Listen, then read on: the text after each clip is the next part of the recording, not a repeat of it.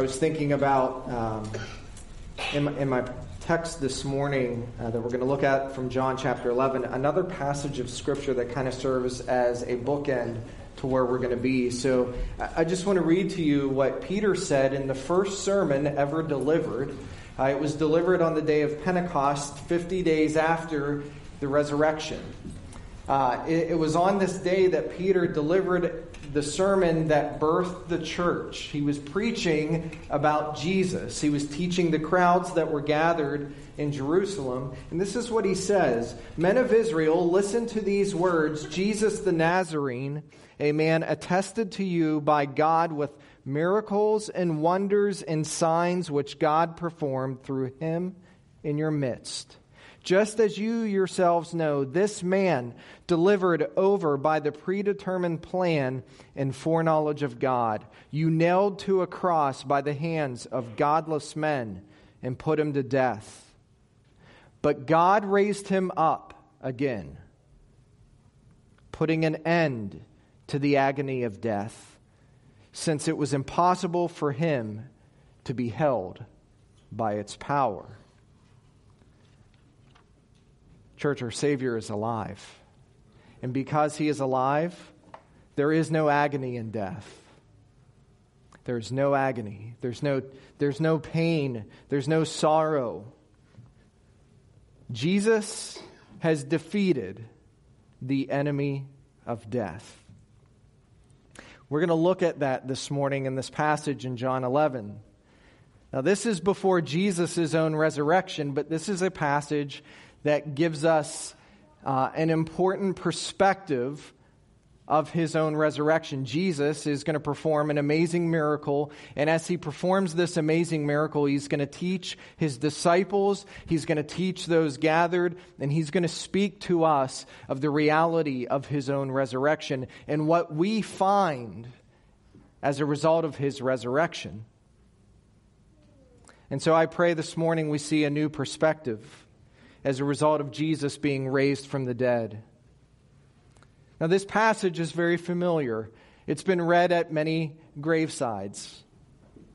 And you might be saying, well, if Jesus is raised from the dead, then why do we read such a passage at gravesides? Because if he defeated the final enemy of death, the graveside is the reminder that all of us will face a time when we will be placed in the ground.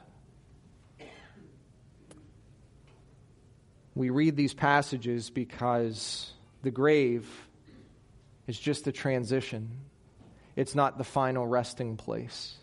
Jesus has assured us because of his resurrection that we too will be raised to new life. This passage in John 11 is packed with emotion and drama as we see Jesus interact with some of his closest friends friends that he loves, and he performs one of his greatest miracles. Now, perspective is important.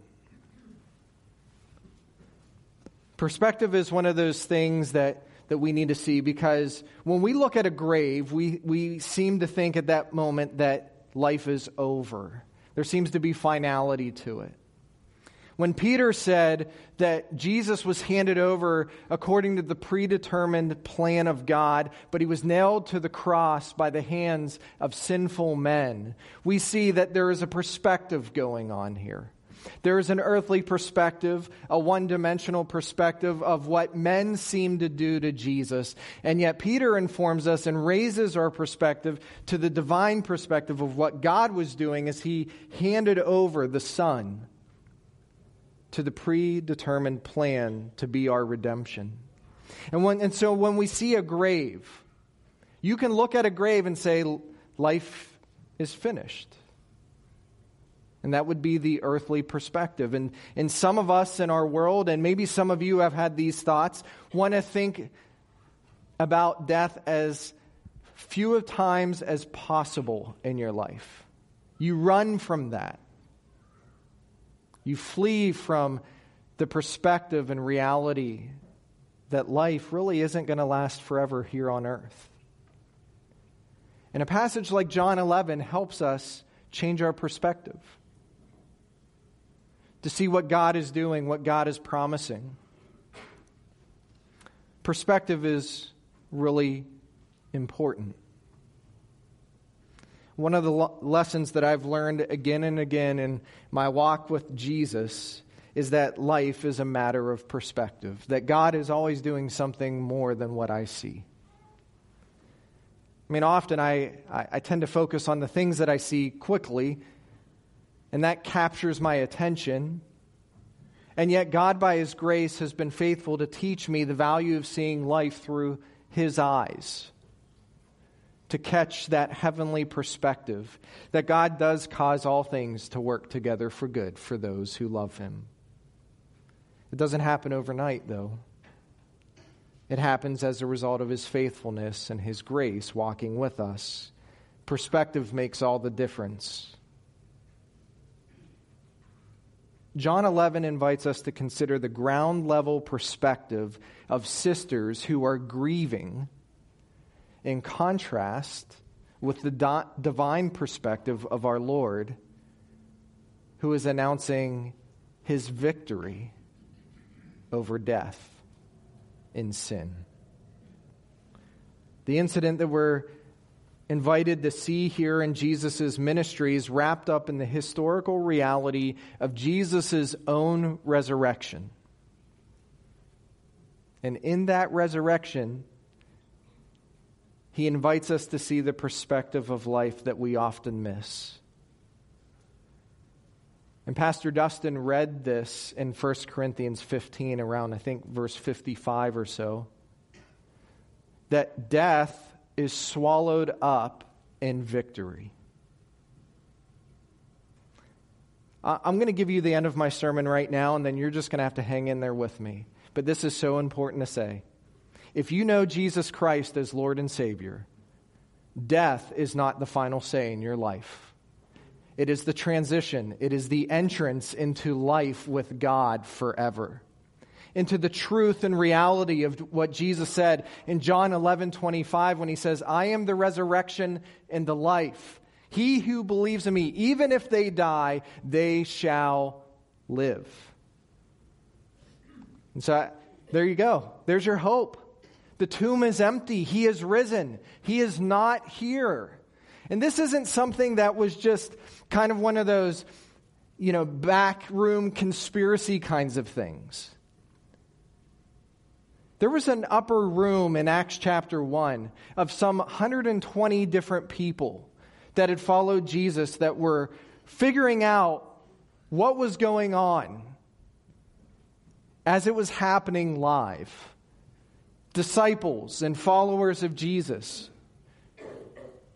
who had watched their Savior die and be buried and saw the reality of his resurrection. And Jesus promised them that he would give them great power. And from that room of 120 people, and, and, can I just say, there's, there's probably more than 120 people in this room right now. That from that room, the world was turned upside down because those people placed their faith, vested their life in the promise and reality that Jesus is alive. In fact, many of those people gave their own life for the truth that Jesus had died, was buried, and risen again. And so for us, if there's anything that we walk away from here uh, this morning, is the reality that God is setting our hearts for Him so that we can declare the reality of the resurrection to people that really don't know that Jesus is alive. Because He's alive, everything changes. It changed for these people that were gathered in John 11. It would change chapters later in John's gospel as Jesus is buried and, and, and, is risen again. It would change again in Acts chapter 1 and 2 as Jesus ascended to heaven and with power gave the apostles the gospel message to preach. And it changes with every generation as people faithfully walk with the Lord Jesus Christ. It's been my prayer all week long that you would see the power of Jesus. And that we would also see something to the approach that Jesus takes to people that are hurting. We rest in the power of Jesus, and we need to be reminded of his ministry to us when we are hurting. And John 11 shows us that. The challenges and problems that we face. Because I think we often miss the heavenly perspective of what God is doing in life. We miss how Jesus is drawing close to us on our hardest days in our biggest hurts. And I pray that we see something of the heavenly perspective of the problems we face in light of the way that Jesus ministered to a group of people that were facing life's greatest enemy, and that of death. And so in John 11, we're going to look at four scenes in this passage. We're going to look at, I think, 44 verses. And there's, there's four scenes that we're invited to see as we consider the power of Jesus in his resurrection and in the way that he ministers to, the, to those who are hurting the most. In John 11, verse 1, we read Now a certain man was sick, Lazarus of Bethany, the village of Mary and her sister Martha. It was the Mary who anointed the Lord with ointment and wiped his feet with her hair, and whose brother Lazarus was sick. So the sisters sent word to him, saying, Lord, behold, he whom you love is sick. But when Jesus heard this, he said, This sickness is not to end in death, but for the glory of God, so that the Son of God may be glorified by it. Now Jesus loved Martha and her sister and Lazarus. And so when he heard that he was sick, he then stayed two days longer in the place where he was. Then after this, he said to his disciples, Let us go to Judea again. The disciples said to him, Rabbi, the Jews were just now seeking to stone you, and you are going there again? And Jesus answered, Are there not twelve hours in the day? If anyone walks in the day, he does not stumble because he sees the light of this world. But if anyone walks in the night, he stumbles because the light is not in him.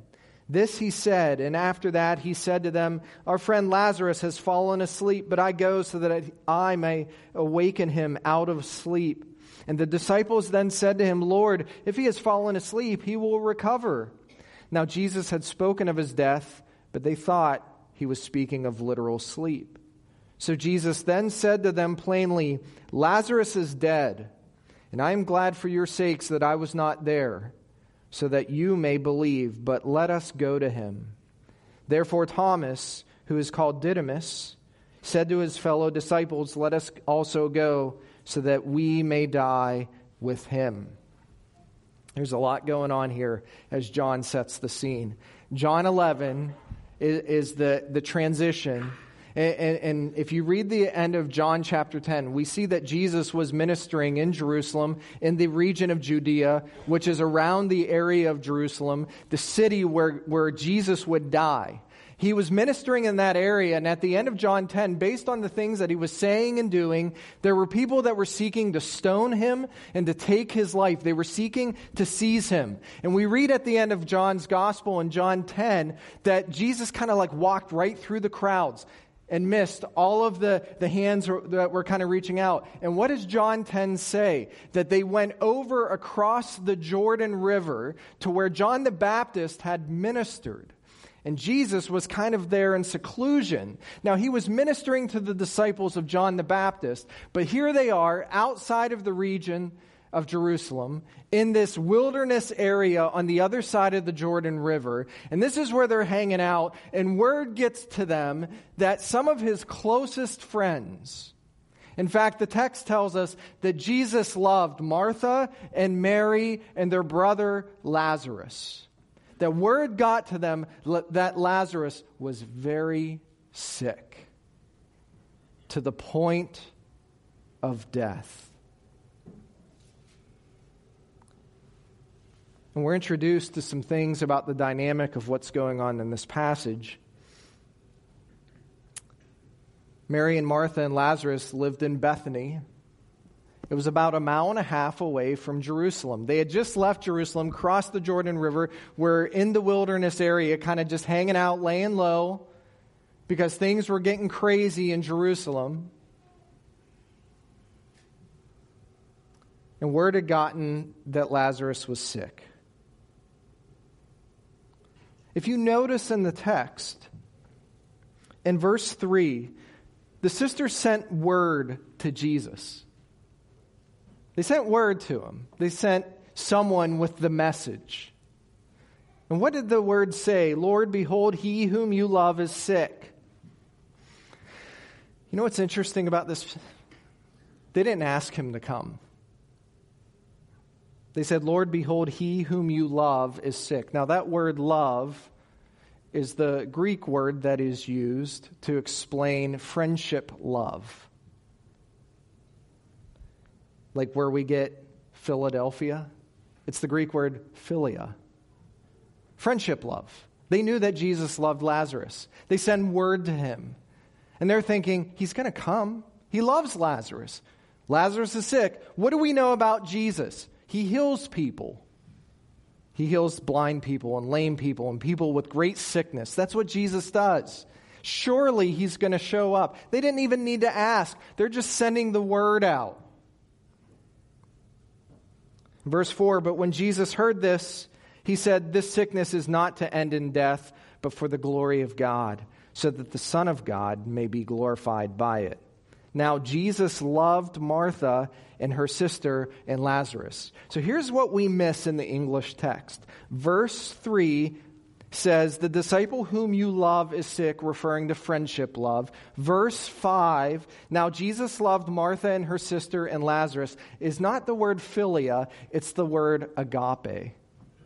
Jesus self sacrificially loved these people. He cared about their greatest interest. He was willing to sacrifice even himself for their behalf. Agape love is the highest kind of love in Scripture. So the word gets to him. What does Jesus do?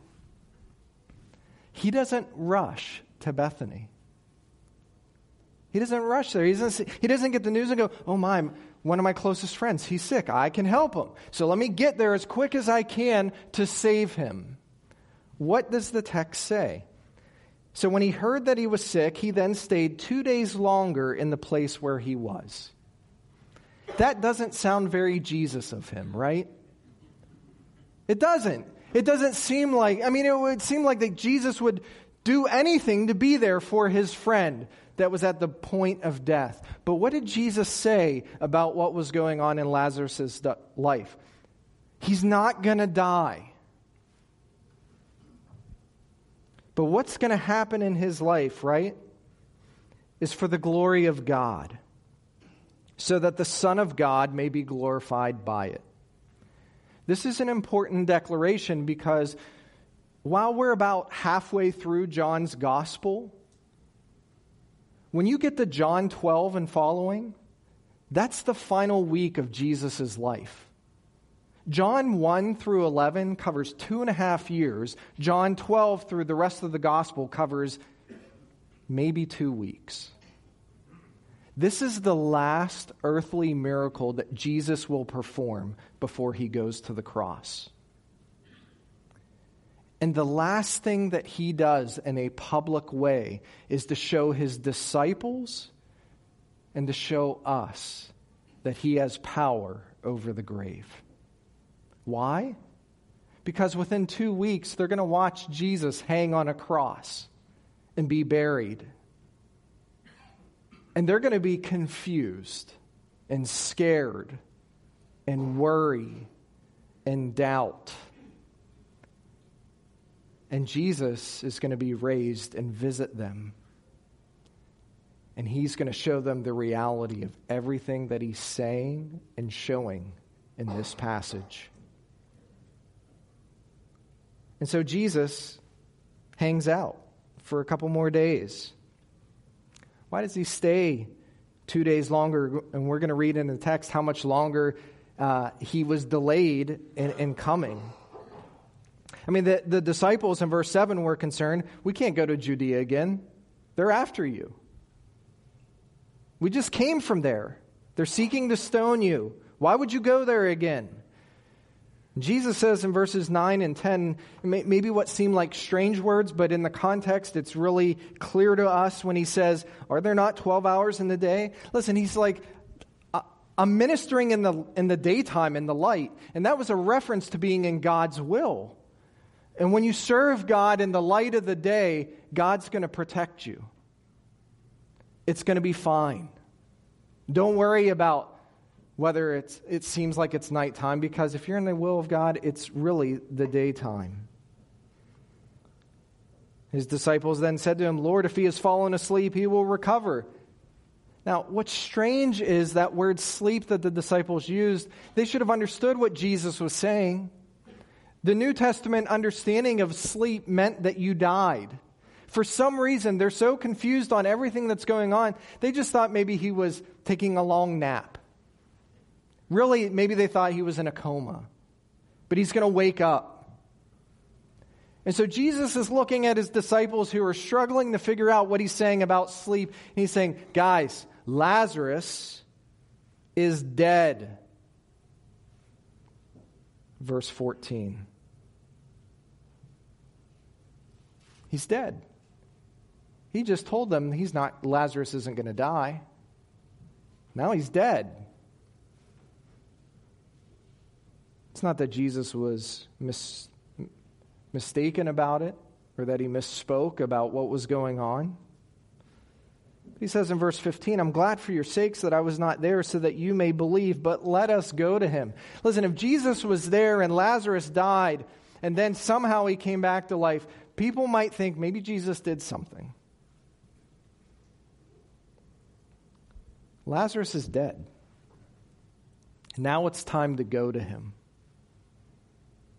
Because what I'm going to show you, disciples, is something that you need to see and hear.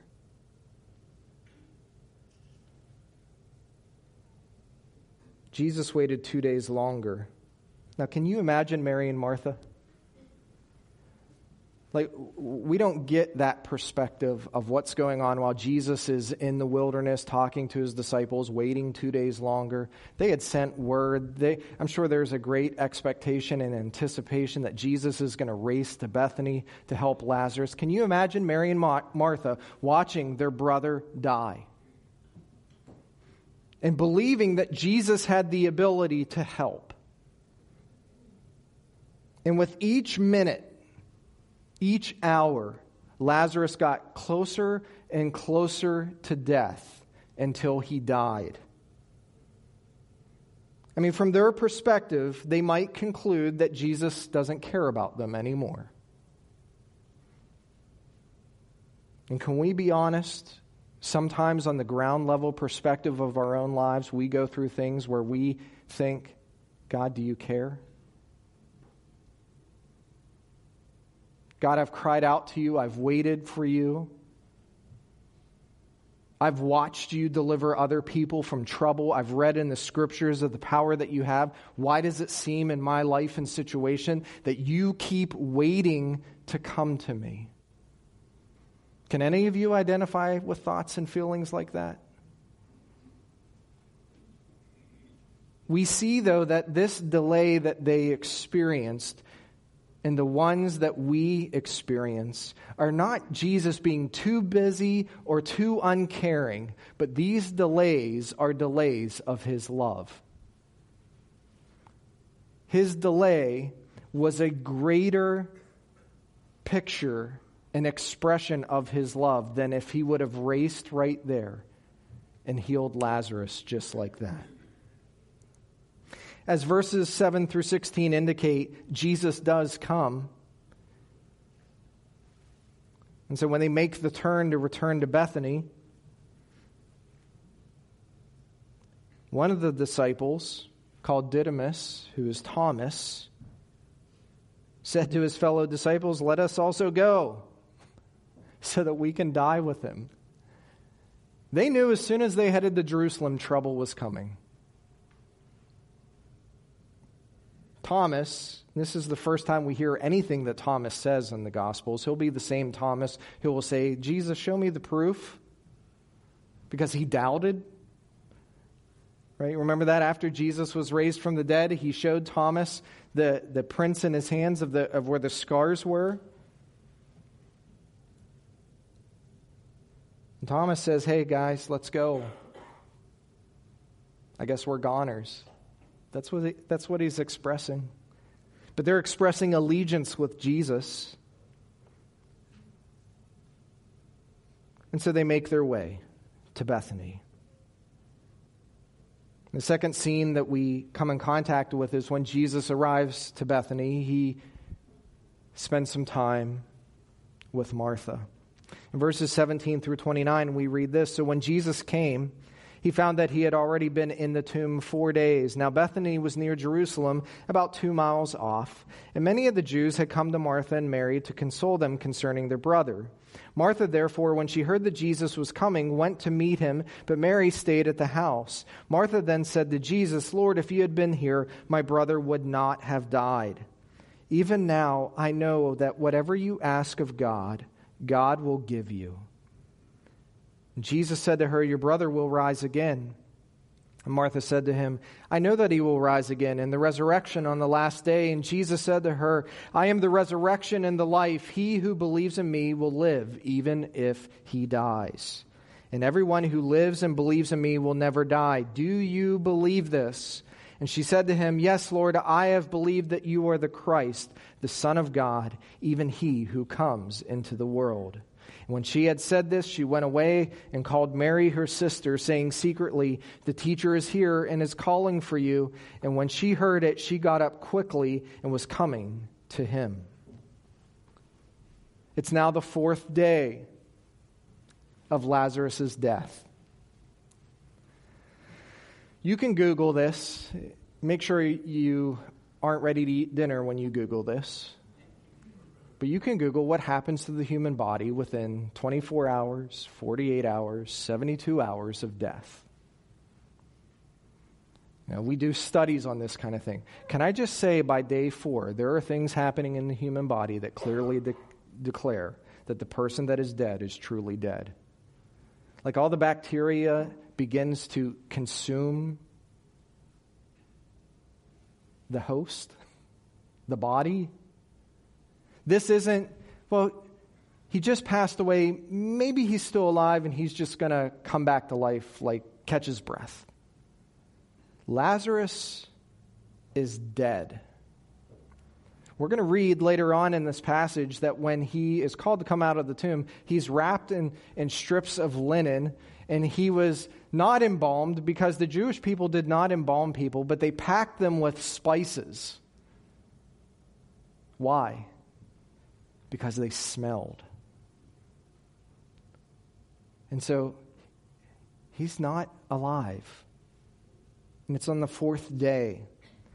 And if anyone questions that Lazarus will be truly raised from the dead, it would be answered by waiting at least four days. I mean, this is Israel.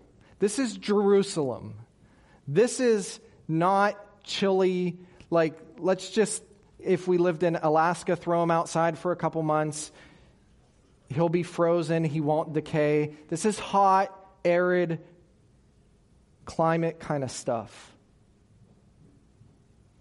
Lazarus has been in a tomb, and we read that many of the Jews came to console Mary and Martha.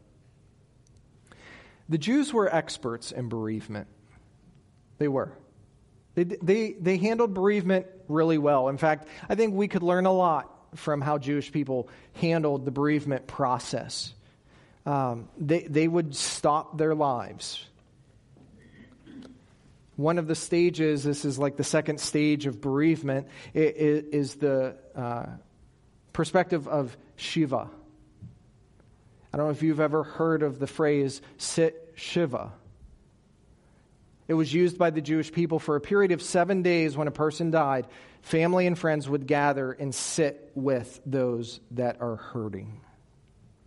They would stop their lives for seven days. They carried bereavement to a whole nother level because there would be people in the community. And Bethany is only a mile and a half, up to two miles away from Jerusalem, that would come out of the city. They would have paid mourners. They would pay people to mourn outside at a funeral. And they would be wailing and crying and all the things that go along with it. This is all what's going on at Mary and Martha's house for Lazarus, who's been in the tomb for four days, and the mourners are still there because they're only halfway through Shiva. And Jesus comes to Bethany, but he doesn't enter the city. He doesn't go to the home. He doesn't stop and knock on the door with some flowers and say, Oh, my condolences to you. He's hanging out on the outskirts, and Martha comes to him. Martha heard that Jesus was coming. And you can sense the tension that is in her as she comes and visits with Jesus. She's not mad at him, but she realizes if Jesus was there, her brother would not have died. Martha said to Jesus, verse 21, Lord, if you had been here, my brother would not have died. Now, there's a reality to that, like, yeah, we get it, but there's also this, this part of her heart that is hurting. Like, Jesus, you love us. If you were here, we would not be experiencing this hurt.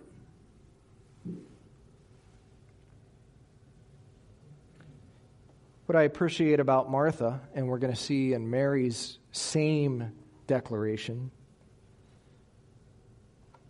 is that she is honest with Jesus.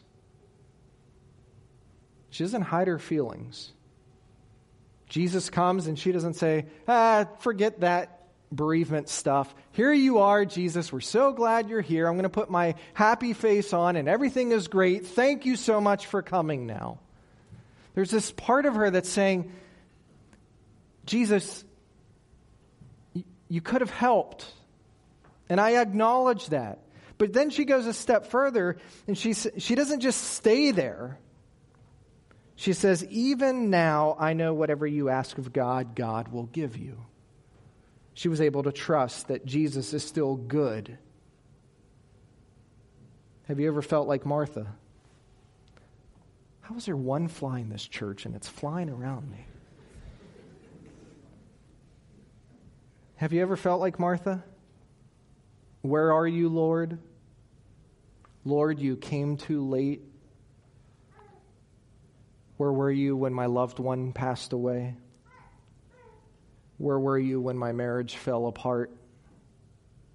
Where were you when my parents divorced? Where were you when a parent became an alcoholic? Where were you when I was cheated out of a promotion at work? Where were you when my child went astray? Where were you? Where were you? Where were you? These are people that believe they're close to Him. Where were you? Listen, ask the questions. Don't be afraid to share your heart. God knows what you're feeling. He doesn't want, have to, he doesn't want you to put on this happy face kind of thing right? And that, that's really the bad advice we give to people sometimes in their grief and sorrow. Buck up, camper. God is sovereign. You know, we kind of slap them on the back and say, just read the Bible, you'll feel better. God is aware of what's going on in our hearts. He knows what we're feeling. Now, Martha doesn't just live in the frustration of what she sees, she believes that Jesus is able to do more. She stops herself in verse 22 and acknowledges no matter what, Jesus has great power. Whatever you ask God, God will do. She understands that Jesus has great power because Jesus is God's Son. What does Jesus say? Your brother will rise again. Now, Martha knows that. She knew her Bible. She knew what the Jewish people knew that there would be a final resurrection. In Daniel chapter 12, as Daniel is wrapping up uh, his prophetic book, in Daniel 12, it says that at the end of time, before Messiah's kingdom comes, the Jews will be resurrected and enter in. She understood that there is a resurrection, but she didn't understand what Jesus was saying. Jesus isn't referring to that time. Jesus offers more than what she understood. Verse 25, Jesus said to her, I am the resurrection and the life. He who believes in me will live, even if he dies. And everyone who lives and believes in me will never die. Do you believe this? It's here where Jesus offers some of his most quoted words in all of Scripture. This is the fifth of what John writes in his gospel of the I am statements. There's seven of them in John's gospel. This is number five. And he says, I am the resurrection and the life. That phrase, I am, in the Greek is the phrase ego eimi.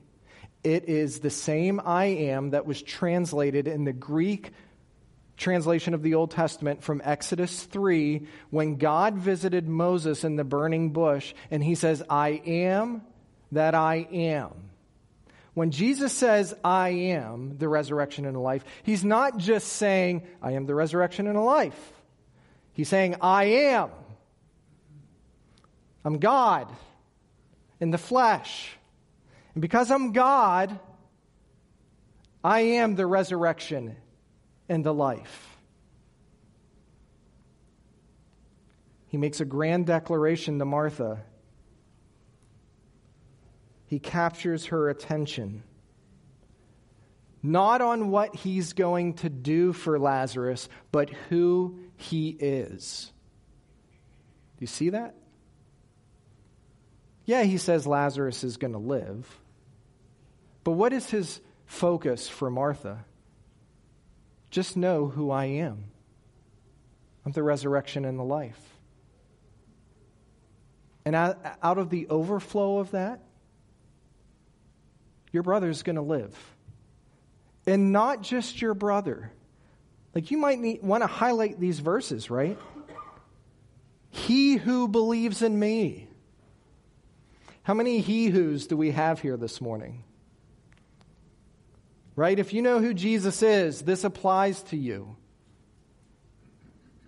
Jesus says, as a result of who he is and your faith in him, you will not die you will live forever because he is the resurrection and the life.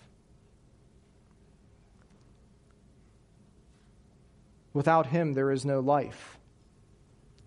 Without him, there is no resurrection. Without Jesus Christ, there is no hope.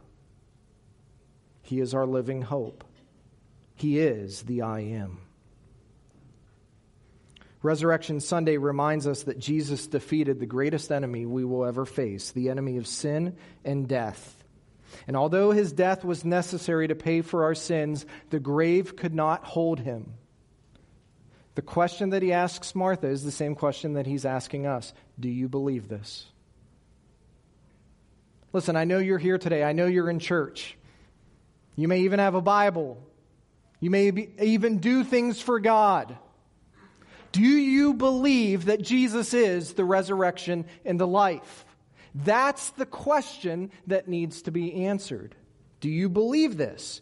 Deep down, in the darkest of your dark nights, trying to figure out what is going on in the world, what is happening in your life, where is God when you cry out to Him? Do you believe that He is the resurrection and the life?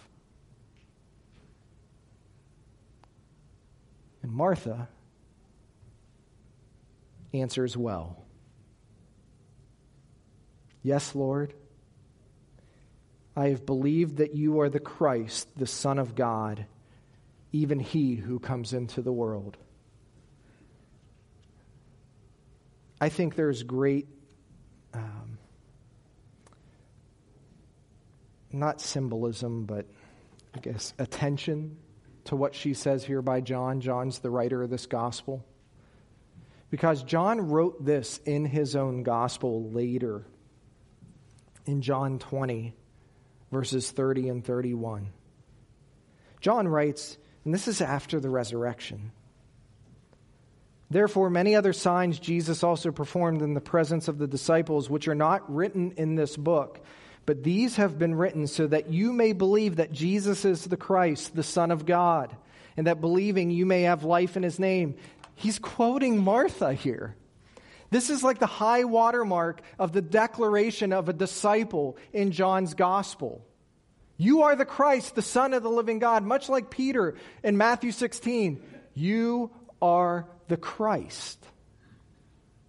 Martha gets it. She understands it. She knows who Jesus is. And because of that, she understands that what Jesus says comes with great power. Martha doesn't focus on the doctrine of resurrection. She doesn't say, You are the resurrection. You're the one that can raise people from the dead. No, she says, and keeps her focus on Jesus. You are the Christ, the Son of God. And what does Martha do? Like any good sister, she goes and finds Mary. She's like, This is so important. Mary, you need to see him. The teacher is here. And this brings us to the third scene. In verses 30, 30, through 37, we read Now Jesus had not yet come into the village, but was still in the place where Martha met him. Then the Jews who were with her in the house and consoling her, when they saw that Mary got up quickly and went out, they followed her, supposing that she, would, she was going to the tomb to weep there. Therefore, when Mary came where Jesus was, she saw him and fell at his feet, saying to him, Lord, if you had been here, my brother would not have died. When Jesus therefore saw her weeping, and the Jews who came with her also weeping, weeping, he was deeply moved in his spirit and was troubled, and said, Where have you laid him? And they said to him, Lord, come and see. And Jesus wept. So the Jews were saying, See how he loved him. But some of them said, Could not this man who opened the eyes of the blind man have kept this man also from dying? And so Mary gets the news. He's still not in the village. Mary comes out. Some of the mourners hear that Jesus is there. Um, some of them don't know why Mary's going. They think that she's going to the tomb to do some more weeping. They're deeply grieved. It's been four days since they laid Lazarus in the tomb. She sees Jesus and she says, Jesus, if you were here, he wouldn't be dead. But notice Jesus' response to the pain and the loss and the hurt that these loved ones are experiencing. We read in the text that he was deeply moved in spirit and was troubled. Now, this phrase, deeply moved in spirit, carries with it the idea of a horse that is grunting. Like, seriously, I'm not calling Jesus a horse, so don't worry about that. What I'm saying is, what is his reaction to death? and he's angered. That's what troubled means. He's angered at what sin and death cause the brokenness, the trouble that visits his creation as a result of sin.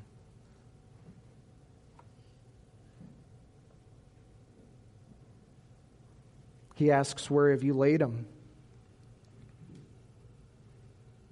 And they say, Come and see. And so they take him to the tomb. The crowds are there, the mourners are there. They're weeping. Mary's weeping.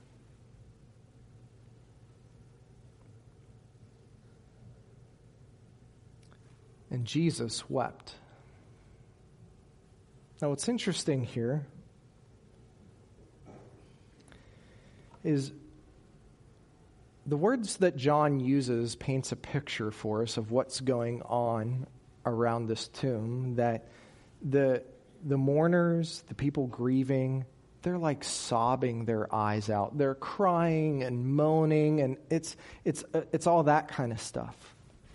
The word that John uses to describe what Jesus does when it says that Jesus wept, which shortest verse in the Bible, right?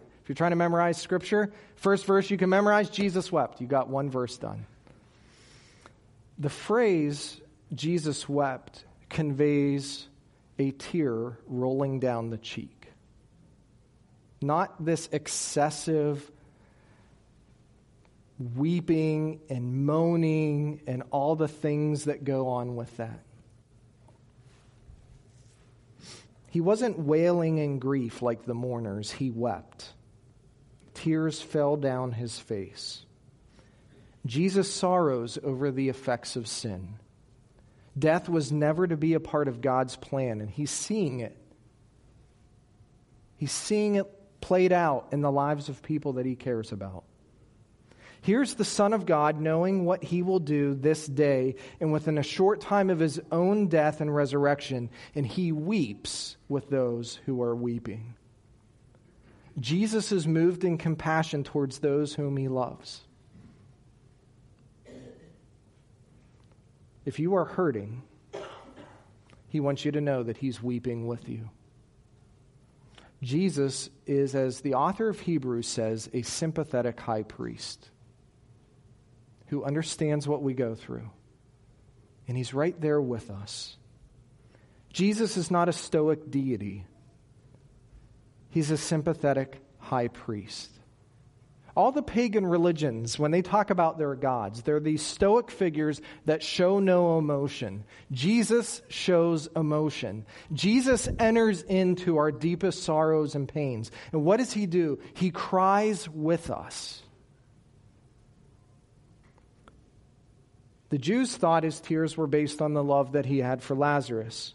They said that even Jesus could have pre- prevented Lazarus' death. And now we come to this final scene. In verse 38, so Jesus again began, being deeply moved within, came to the tomb. Now it was a cave, and a stone was lying against it. Jesus said, Remove the stone. Martha, the sister of the deceased, said to him, Lord, by this time there would be a stench, for he has been dead four days. Jesus said to her, Did I not say to you that if you believe, you will see the glory of God? So they removed the stone. Then Jesus raised his eyes and said, Father, I thank you that you have heard me.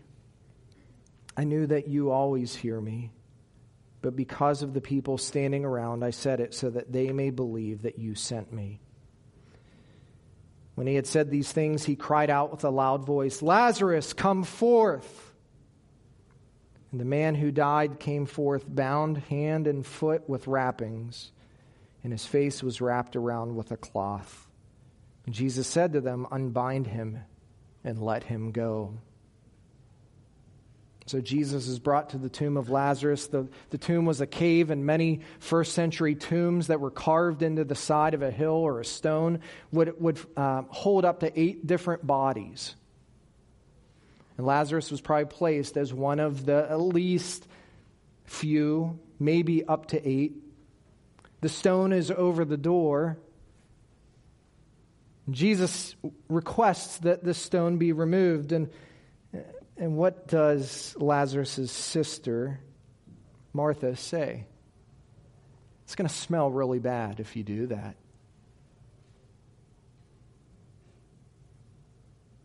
But it took an act of faith of Mary and Martha to give permission for the stone to be removed. When Jesus says, You know what I told you? God's going to be glorified in this. And so they permitted for the stone to be removed. Now it's been four days. And in the midst of this, Jesus offers comfort when he says, Didn't I say to you, if you believe? Their faith is called into action. And what does Jesus do? He prays to the Father. Nothing of what Jesus does here in praying to the Father is saying, Father, resurrect this man. He doesn't do that. He's talking with his father, crying out to his father, and he gives glory to his father for who he is. And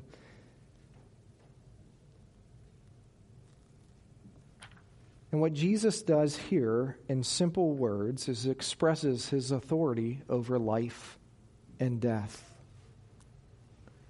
Being loosely bound, Lazarus, with the smell of death over him, came alive. Lazarus came to life. He, Jesus is like, hey, take the stuff off of him. He's alive. The one thing we need to realize about Lazarus' resurrection here is that Lazarus would die again. He was brought back to life in his human form, but he would face a final enemy. When Jesus died and was raised on the third, third day, he's never going to die again. Jesus will never die again.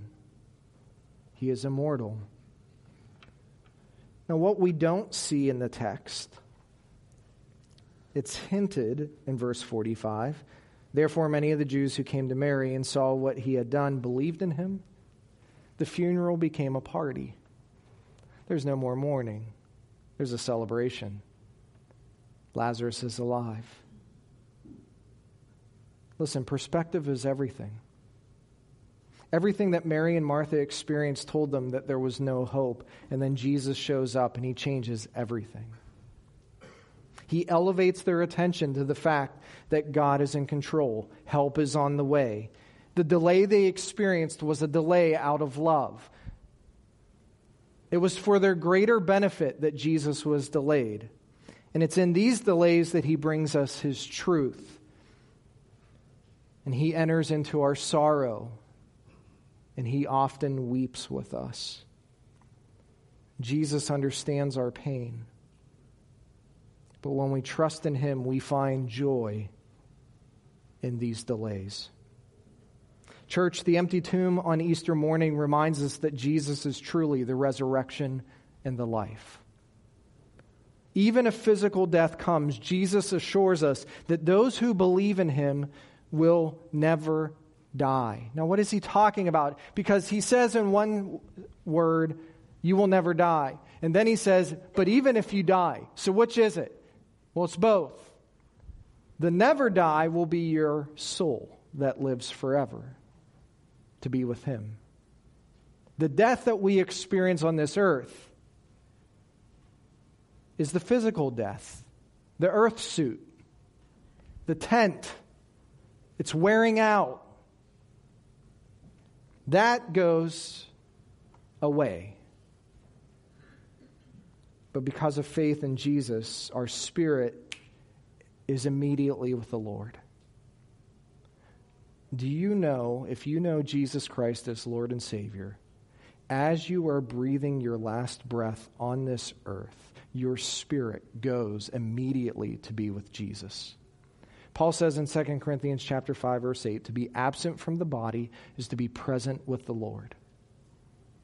I, it, you don't go into the ground. It's not soul sleep. You're not waiting something else. It is at the exact moment. It's like one and then again the next thing, all at the same time.